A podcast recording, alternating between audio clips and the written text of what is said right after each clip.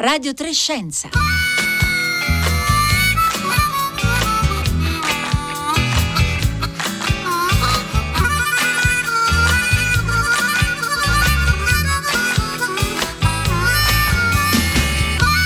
Le 11.30 e 56 secondi in questo istante. Buongiorno da Marco Motta e bentornati all'ascolto di Radio Trescenza che in questo giovedì 21 ottobre vi porta a Rovereto per parlare eh, dei temi al centro di un festival organizzato dall'Associazione Informatici Senza Frontiere, nata nel 2005 per affrontare innanzitutto i temi del divario digitale in Italia e nel resto del pianeta.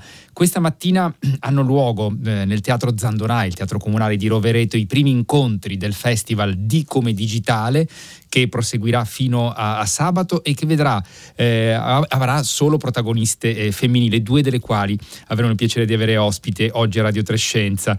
E potremmo dire che le, le nostre ospiti mh, mm, sono accomunate da una eh, visione che invece di vedere l'umano eh, in contrasto con eh, un'intelligenza artificiale, magari ostile, immagina una forma di intelligenza aumentata che sorge proprio dall'interazione tra gli esseri umani e i sistemi autonomi autonomi, ma il Festival di Come Digitale affronterà molti eh, temi come l'uso eh, etico e senza stereotipi delle nuove tecnologie, la difesa della privacy online, la tecnologia al, ser- al, servizio delle disabilità e delle persone anziane, oltre che appunto il contrasto al divario digitale. Sul nostro sito, sui nostri profili social trovate, troverete il link per eh, conoscere il programma di, di eh, Come Digitale che appunto è promosso da Informatici Senza Frontiere, dal comune di Rovereto con la collaborazione di Luca Sossella Editore, mentre come ogni volta che siamo qui in diretta con voi ascoltatrici e ascoltatori, vogliamo sentire anche la vostra voce sotto forma di eh, messaggi, eh, un sms o un whatsapp al 335 5634 296 e noi diamo subito il buongiorno alla nostra prima ospite di oggi, Paola Inverardi, buongiorno. Buongiorno. Grazie per essere con noi, docente di informatica all'Università dell'Aquila, di cui è stata anche eh, rettrice negli anni scorsi e sarà eh, una delle protagoniste appunto del Festival di Come Digitale. Oggi pomeriggio alle 15.30 al Teatro eh, Zandonai sarà possibile anche seguire in streaming eh, il suo intervento che si concentrerà sui sistemi autonomi e l'etica delle decisioni nell'interazione con gli esseri umani. Allora, Paolo Inverardi, partiamo da che cosa intendiamo. Ormai usiamo queste, questi termini un po' in, eh, dandoli per scontati, però proviamo a soffermarci un attimo sul termine sistema autonomo, che ci viene da pensare ad esempi come le auto a guida autonoma che sono però ancora in una fase di evoluzione, non circolano eh, già davvero nelle nostre strade, ma eh, ci sono altri esempi che ci sono mh, decisamente più vicini nel, nel quotidiano. Certo, eh, intanto sistema autonomo riferito anche alla visione che noi abbiamo sempre avuto di un sistema digitale, un sistema digitale che in qualche modo era operato dall'umano. L'umano eh, forniva informazioni che aiutavano il sistema a, a svolgere il proprio compito. Normalmente questo compito era prendere delle decisioni. In qualche modo, se posso fare un paragone, l'umano era il connettore, la connessione del sistema con il mondo esterno eh, forniva le informazioni che il sistema non poteva avere da solo. Queste informazioni potevano essere dati o potevano essere informazioni relative a condizioni del contesto che poi imponevano di fare una scelta piuttosto che un'altra. Però sì, la guida autonoma secondo me va molto bene per far capire che significa, tutta la problematica che abbiamo poi in mente. No? La macchina era operata da un, un utente eh, a questo punto l'utente che cosa faceva? Certo sapeva condurre la macchina, girare, accelerare, frenare, e lo faceva in virtù della sua capacità di osservare il contesto, cioè la strada, se era dritta, se c'era la curva, se c'è un, un semaforo, se c'è un incrocio, se c'è qualcuno in mezzo alla strada. Ecco, oggi questa percezione del contesto può essere demandata a degli strumenti digitali che sono sensori di vario genere e quindi si può immaginare che l'utente non serva più eh, e che quindi la macchina possa mh, completamente sostituire eh, quello che faceva l'utente. Questo va bene se ogni volta che la macchina deve scegliere tra delle alternative non c'è ambiguità nell'alternativa, quindi può sempre scegliere in modo univoco Se invece c'è eh, la possibilità di poter scegliere in modo differenziato e queste scelte portano delle conseguenze, è il caso sempre facciamo delle, delle, macchine a guida autonoma, no? c'è il famoso dilemma, va bene, posso uh, eh, scontrarmi con, con, un camion e magari causare la mia morte oppure posso andare da un'altra parte e investire un bambino.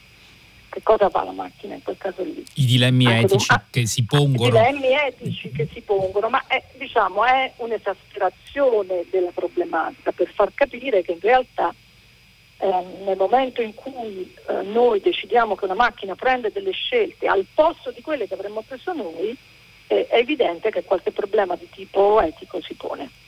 E lei diceva giustamente è un'estremizzazione, e però ci aiuta ad esercitarci dal punto di vista eh, di riflessione ma anche di discorso pubblico che dobbiamo fare, che va fatto su questi eh, temi nella prospettiva di uno sviluppo eh, sempre eh, maggiore dei sistemi autonomi eh, nelle nostre vite nei prossimi anni. Esatto. Siamo però abituati, Paolo Inverardi, a diciamo, porci il problema appunto delle regole etiche che in qualche maniera dovrebbero essere o dovremmo tentare di instillare ai sistemi autonomi per in qualche maniera generare comportamenti eh, consoni eh, appunto a quelle che sarebbero le scelte eh, umane. Lei lavora invece, mi pare di capire, ci pare di capire dal, eh, diciamo, dal tipo di intervento che, eh, che farà oggi pomeriggio lì al Festival di Roverete o di Come Digitale che lei provi a, a lavorare sul potenziamento, eh, mi passi il termine morale, diciamo, del, della componente umana, quindi delle scelte umane. In che senso e come soprattutto?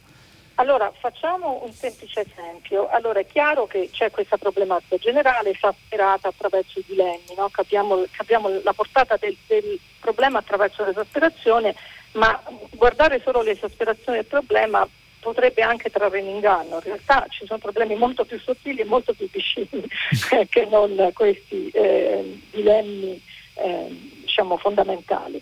Allora, immaginiamo, oh, diciamo, prendiamo un caso concreto che è quello del GDPR, no? una nuova una nuova il regolamento europeo per la privacy. Europea, il regolamento europeo per la privacy, è la prima volta che c'è una norma così estensiva e in Europa, al mondo, eh, l'Europa è, estremamente avanzata da questo punto di vista, che tutela la eh, privacy dei dati delle persone. Eh, in base a un principio che è un principio etico diciamo, de- della nostra Costituzione europea. Quindi c'è una legge, eh, i sistemi eh, si sono dovuti adeguare alla legge e i sistemi si adeguano alla legge chiedendoci il permesso al trattamento dei dati.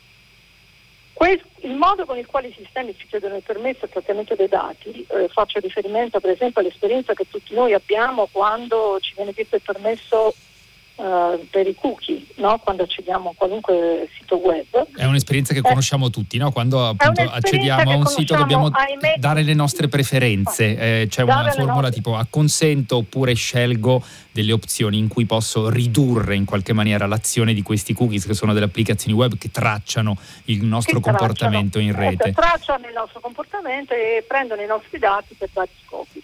A questo punto la, c'è una norma che ci tutela, ora però sta a noi saper utilizzare gli strumenti che permettono, che, che quindi sono stati costretti i sistemi produttori, i, i, produttori di sistemi a mettere, eh, a utilizzarli a nostro vantaggio. Ecco, di fronte a questo noi eh, capiamo che non siamo all'altezza, perché non abbiamo le capacità, un utente normale, di poter rispondere a tutte queste domande nei tempi dovuti e conciliandolo con i nostri tempi, con i nostri desideri. Insomma, Paola Inverardi, lei ci sta dicendo molto spesso noi diciamo acconsento per toglierci di mezzo il esatto. banner no? con, con, l'avviso e non esatto. facciamo caso, come per esempio non facciamo caso ogni volta che accettiamo le condizioni, no? i termini e condizioni di esatto. un servizio eh, digitale. Ma anche quando facciamo caso, anche io a un certo punto do, do a seconda di come mi vengono presentate le cose sono costretta a rinunciare. Ecco, allora come si fa? Quindi non basta la norma, non basta la volontà, ci vuole qualcosa che ci aiuti, che aumenti le nostre capacità di interazione col sistema e che rifletta però le nostre preferenze. Ecco, noi lavoriamo su questo, lavoriamo nel costruire software che permetta di profilare le nostre preferenze, sia un software personale e ci aiuti nelle interazioni in modo automatico. Allora, e Paola Inverardi, lei ha usato il termine potenziamento e il, uno dei progetti, insomma il progetto a cui eh, lavorate ha un termine che è molto suggestivo eh, ed evocativo perché si chiama exosoul, eh, quindi anima diciamo eh, esterna. Il richiamo è a l'esoscheletro, che lo sappiamo sono quegli sistemi per eh, aiutare diciamo, a compensare delle disabilità oppure a potenziare le capacità eh, umane dal punto di vista fisico.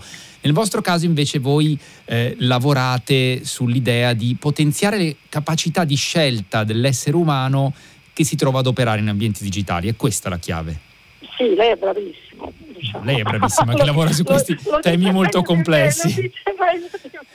Sì, lavoriamo su questo, quindi lavoriamo sul, sul fatto su, su, riuscire a costruire del software proprietario che permetta di eh, renda possibile un'interazione alla pari con i sistemi digitali.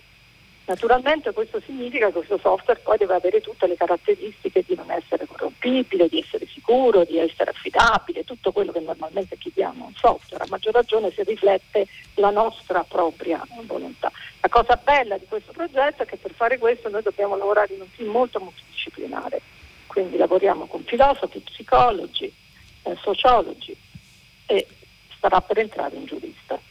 Beh, naturalmente Quindi, servono tutte queste competenze. no? per... Naturalmente informatici che non ho detto. Eh, lo diamo per scontato perché naturalmente serve innanzitutto la loro eh, capacità. E, che, che, tempi ci sono diciamo, per lavorare su un progetto del, del genere? Una, un, sono tipi di software che potremo vedere eh, presto diciamo, uh, utilizzare da tutti noi utenti? Sì, sì, secondo me relativamente presto, naturalmente ristretto ad alcuni particolari domini, per esempio questo della privacy, no? quindi eh, diciamo, avere un software che profila le nostre preferenze, che le riflette e che ci aiuti a ehm, appunto rispondere a tutti, a settare tutti i cookie in modo, ora settare orribile, lo so, consentitemelo, eh, e, e, i cookie o eh, i diritti di accesso quando scarichiamo un'app no? per l'app di accesso a alcune informazioni nostre sensibili o alla geolocalizzazione, quello che è.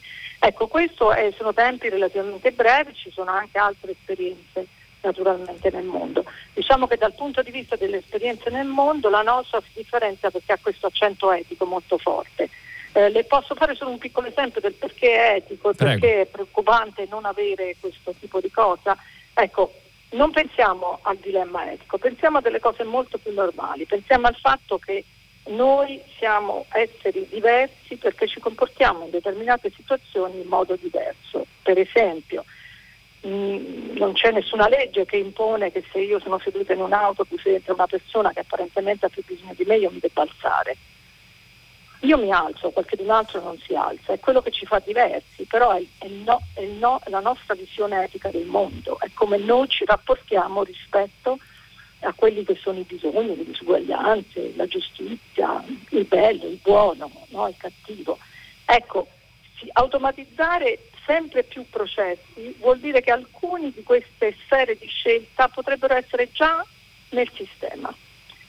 Se domani ci sarà un, un sistema di prenotazione del posto, presumibilmente io mi siederò nel posto e non mi porrò nemmeno il problema di alzarmi a me se non concesso che possa farlo, no? Oppure se faccio la fila uh, in un qualunque posto, invece di scambiare il mio posto con un altro che ha più fretta e ha più bisogno, non lo posso scambiare perché il sistema ha già mandato le mie informazioni al desk, quindi è inflessibile. Quante volte abbiamo sentito dire questo si potrebbe fare ma il sistema non lo consente.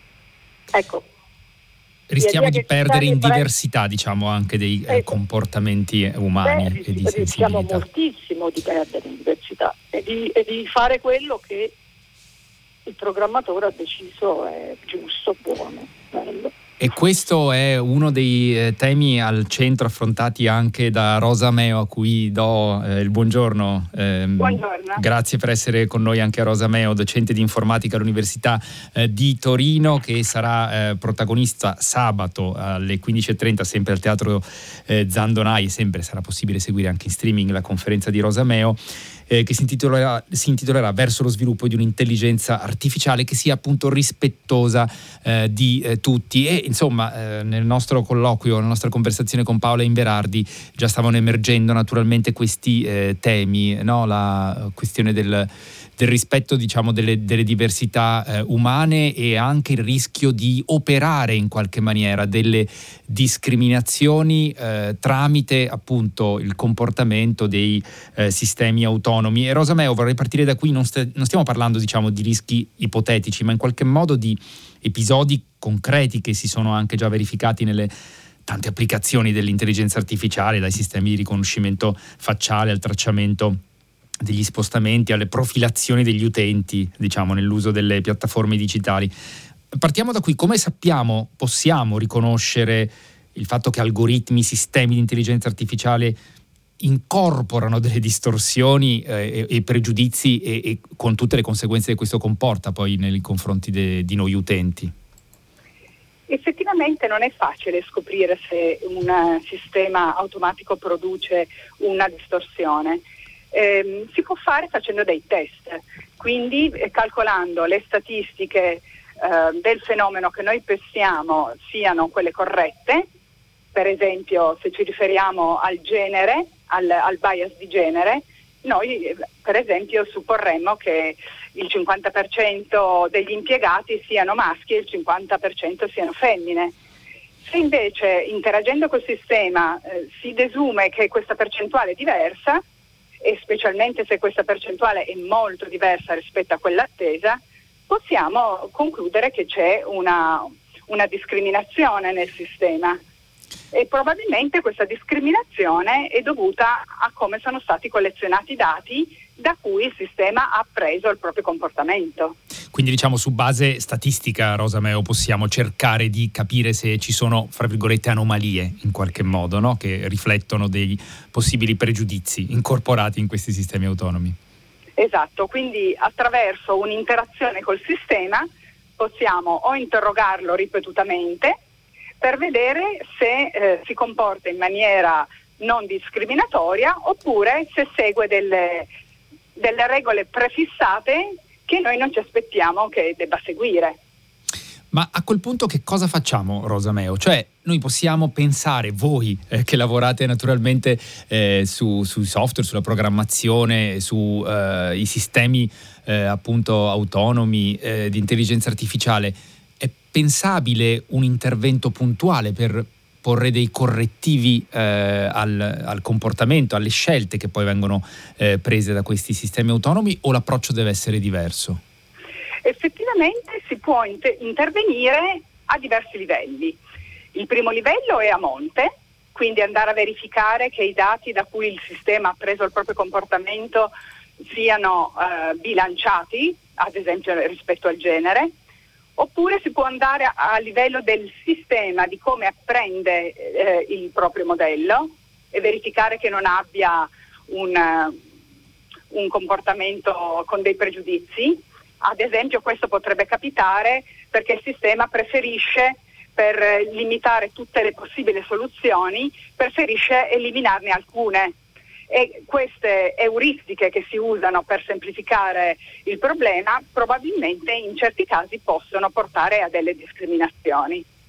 Il terzo livello è a valle, quindi interagire col sistema che ha già appreso il proprio comportamento, vedere se ha delle discriminazioni e apportare dei correttivi, eh, per esempio sempre di tipo statistico, eh, fare in modo che non risponda sempre alla stessa maniera ma ehm, ogni tanto cambi la propria risposta.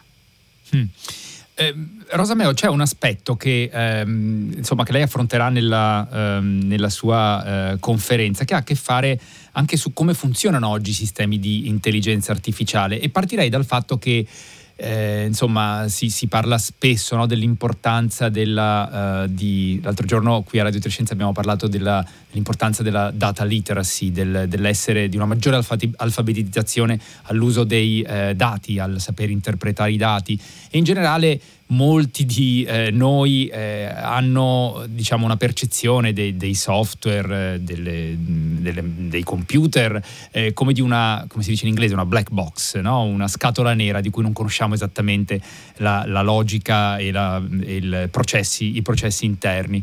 Ecco, eh, ogni tanto si, si, sente dire che oggi i sistemi di intelligenza artificiale, questi sistemi eh, chiamati di deep learning, di approfondimento profondo, eh, sono diventati talmente complessi che in qualche maniera sfuggono anche alla comprensione stessa di chi ci lavora. È così, è una percezione falsata e questo che cosa comporta dal punto di vista della nostra capacità, della vostra capacità innanzitutto di eh, operare su questo livello del, eh, anche etico appunto della, eh, delle, delle scelte dei sistemi autonomi?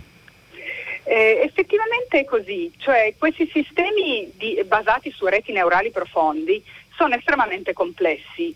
Sono degli enormi grafi composti da milioni di nodi e ognuno di questi nodi è sollecitato da dei pesi numerici e quindi di fronte a questo modello così complesso è difficile capire subito eh, come funziona e, e, se funziona in modo corretto. Eh, tuttavia ci sono degli studi che cercano di capire le porzioni di questa rete quali finalità hanno. Per esempio molto spesso queste reti sono applicate all'elaborazione delle immagini e al riconoscimento degli oggetti dentro le immagini. E si può eh, capire che alcune porzioni di questa rete riconoscono ad esempio gli occhi in un viso, oppure eh, la forma del viso, la forma del naso e così via. Quindi delle caratteristiche eh, composite eh, che provengono dall'immagine. Un altro modo per capire eh, e rendere spiegabile l'intelligenza artificiale è di, come dicevo prima, interagire col modello per vedere come risponde e in base a come risponde capiamo ehm, il, il modello come è costituito. Ad esempio, vi faccio un esempio, molto spesso queste applicazioni di intelligenza artificiale eh, sono applicate ad esempio al, allo, al, credito, alla richiesta di credito presso una banca. Certo. E mm, una persona che può chiedere un prestito vuole sapere se il sistema gli, gli nega il prestito e per quale motivo gliel'ha negato. Se il sistema è basato su una rete neurale profonda, non si saprà così facilmente il motivo per cui ha negato il, pre, il prestito, però si potrebbe cercare di capire andando a fare un'ulteriore richiesta, cambiando alcune delle mie caratteristiche del mio profilo per vedere se eh, così facendo il sistema cambia la propria risposta. Ad esempio, se io ho un profilo di non laureato, chiedo un prestito, il prestito mi viene negato, posso provare a richiederlo dicendo che sono laureato. Mm. Se in quel caso il prestito viene concesso, allora probabilmente scopro che il motivo per cui il prestito è negato era la mancanza di titolo di laurea. È un esempio rivelatore, eh, Rosa Meo, eh, davvero di, di, diciamo dei rischi anche che, eh, pratici, molto pratici.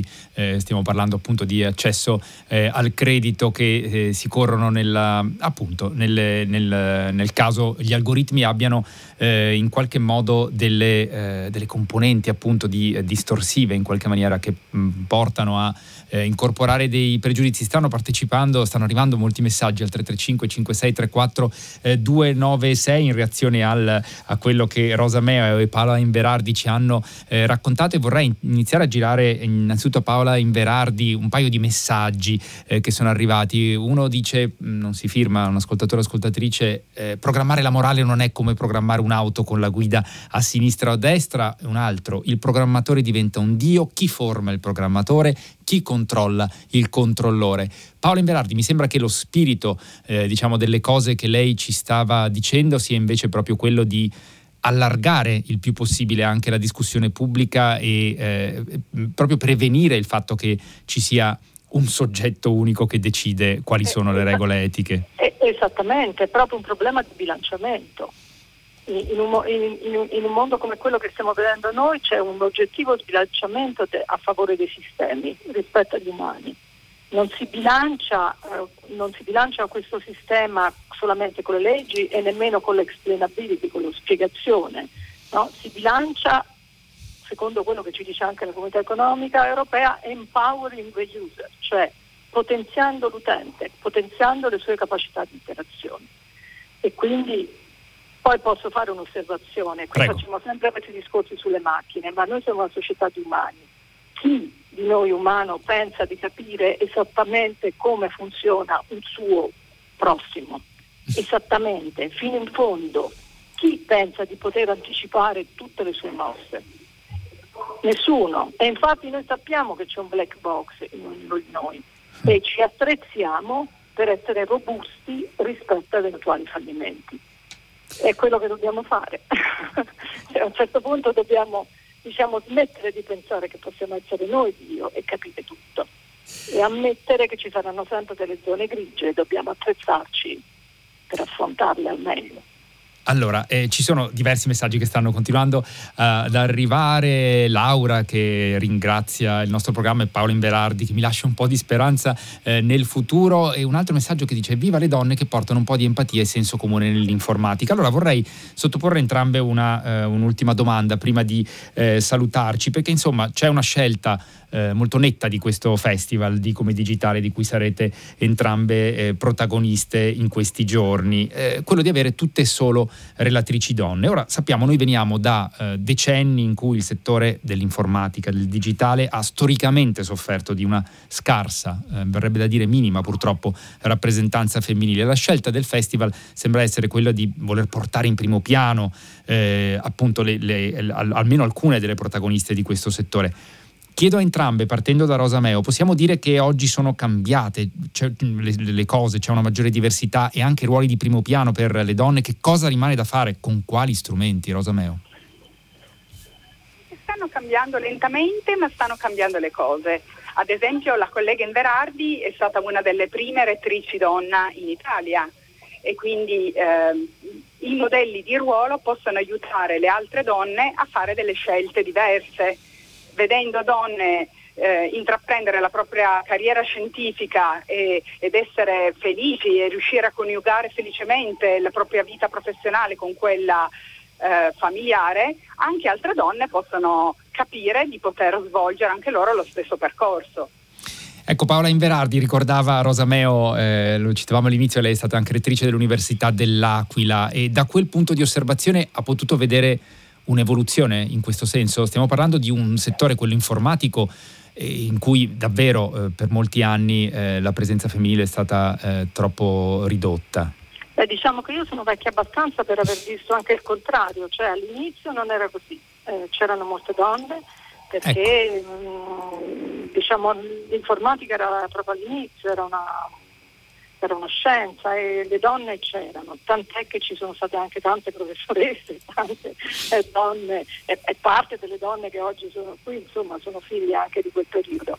Poi invece eh, c'è stato un declino, noi, noi, oggi dobbiamo recuperare quel declino, quel declino è eh, iniziato nel momento in cui l'informatica è stata non più percepita come una scienza creativa, ehm, aperta, completamente eh, diciamo veramente che guarda il futuro nel modo più creativo possibile, ma come una specie di ehm, eh, lavoro meccanicistico che, fatto dai nerd che guardano solamente il computer, i programmi. E il programma non è una fila di zeri unici, gli zeri e uni sono cose bellissime perché quando vengono definiti sono comportamenti di un mondo virtuale che noi abbiamo creato, quindi in realtà ragazze è un posto bellissimo dove stare. Ecco, questo è un appello che davvero ci sentiamo di eh, rilanciare qui dai microfoni di Radio Trescenza. Eh, lei ha usato anche il termine aperto, l'aggettivo aperto, Paola Inverardi. Se avessi avuto il tempo le avrei anche chiesto qualcosa, ma ci torneremo in futuro sul eh, Linux Day che si celebrerà sabato, che è proprio un po' la celebrazione